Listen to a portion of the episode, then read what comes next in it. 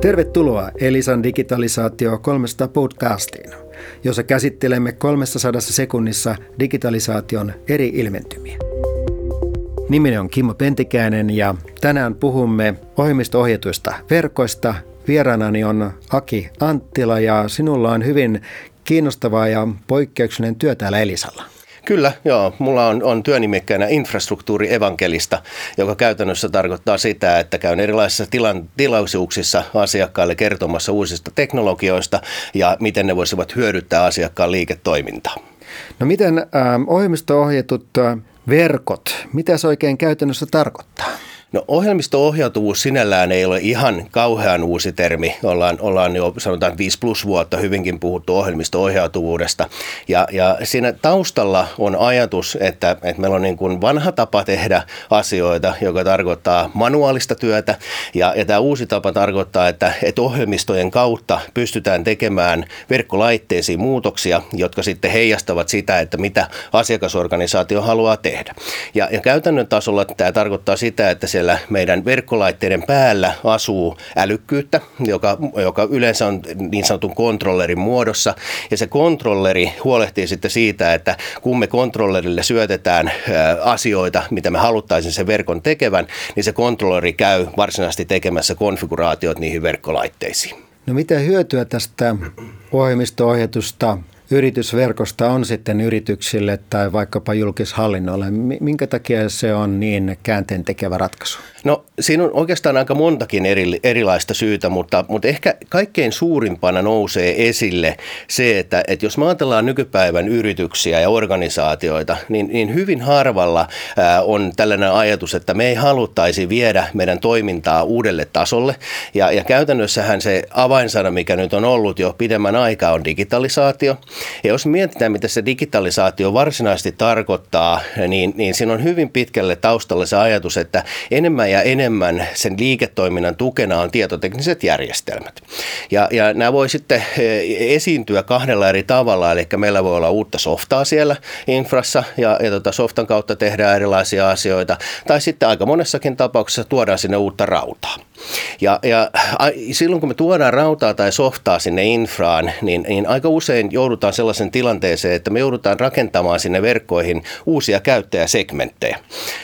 Ja nämä käyttäjäsegmentit, niin jos ajatellaan perinteistä tapaa, millä verkkoa on hallittu ja miten sitä verkkoa on konfiguroitu, niin käyttäjäsegmentin luominen varsinkin isommassa ympäristössä, jossa puhutaan esimerkiksi 100 toimipisteistä, niin se on melko iso homma. Ja tämä johtuu siitä, että me joudutaan jokaisen toimipisteen osalta ensinnäkin suunnittelemaan niitä asioita, eli miettimään, että okei, minkälaisia IP-osoitteita me tarvitaan siellä, mitä virtuaalilaneja tarvitaan, miten ne virtuaalilaneet kytketään sitten osaksi laajaverkkoa ja niin edespäin.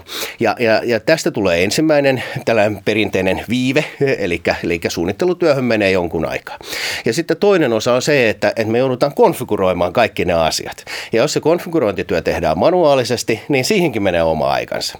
Ja näin ollen, jos ajattelee sitä perinteistä mallia siinä kohtaa, kun se digitalisaation aidut siellä organisaatiossa sanoo, että nyt me tarvitaan tällainen järjestelmä ja mietitään, milloin se järjestelmä oikeasti on käyttöön otettavissa sen infrastruktuurin näkökulmasta, niin se väli voi olla useita kuukausia, puolikin vuotta helposti, jos on oikein iso ympäristö. Nyt kun me mennään tänne ohjelmisto-ohjautuvuuteen, niin käytännössä tämä tarkoittaa sitä, että me suunnitellaan toki se ympäristö edelleenkin, mutta meidän ei tarvitse enää suunnitella sitä ympäristöä toimipistekohtaisesti, vaan me voidaan tehdä se suunnitelma yhden kerran koko siihen ympäristöön ja sen jälkeen sen kontrollerin kautta huolehtia konfiguraatiosta ja tietysti vähän ympäristöstä riippuen ja tarpeesta riippuen, niin tämäkin kestää, mutta me puhutaan päivistä sen sijaan, että me puhuttaisiin kuukausista. Eli ohjelmisto-ohjatut verkot on käänteentekevä ja merkittävä uusi tapa toteuttaa, erityisesti jos kyseessä on asioiden internetin ja digitalisaation käyttöönotto hyvin hajautuneessa organisaatiossa. Mikä olisi esimerkki tämmöisestä hajautuneesta organisaatiosta, joka saman tien saa siitä hyötyä? No mä voitaisiin ajatella kahta eri käyttötapausta, eli esimerkiksi julkisella puolella hyvä esimerkki on tällaiset organisaatiot, jotka pyörittävät usean kunnan verkkoja, jossa tapahtuu paljon muutoksia, ja toisaalta sitten toinen esimerkki, joka kaupan alalta, johon tulee helposti uusia järjestelmiä lisää. Hyvä. Mitä Aki, kuulin, että sä teet vähän muitakin harrastuksia, joihin ei liity kauppoja, mutta itse asiassa partureita. Kerros, minkälaista parturihommaa sinä teet? Joo, mä laulan tällaisessa helsinkiläisessä mies barbershop-kuorossa kuin The Finish Line. Meitä on muutama kymmentä siinä kuorossa ja ajatuksena on barbershop-musiikissa, että kilpaillaan ahkerasti ja mekin lähdetään tuossa muutaman viikon päästä Ruotsiin pohjoismaisiin barbershop-kilpailuihin. Ei muuta kuin onnea laulukilpailuihin. Kiitoksia Aki, että olit meidän vieraanamme tässä Elisa Digitalisaatio 300 podcastissa.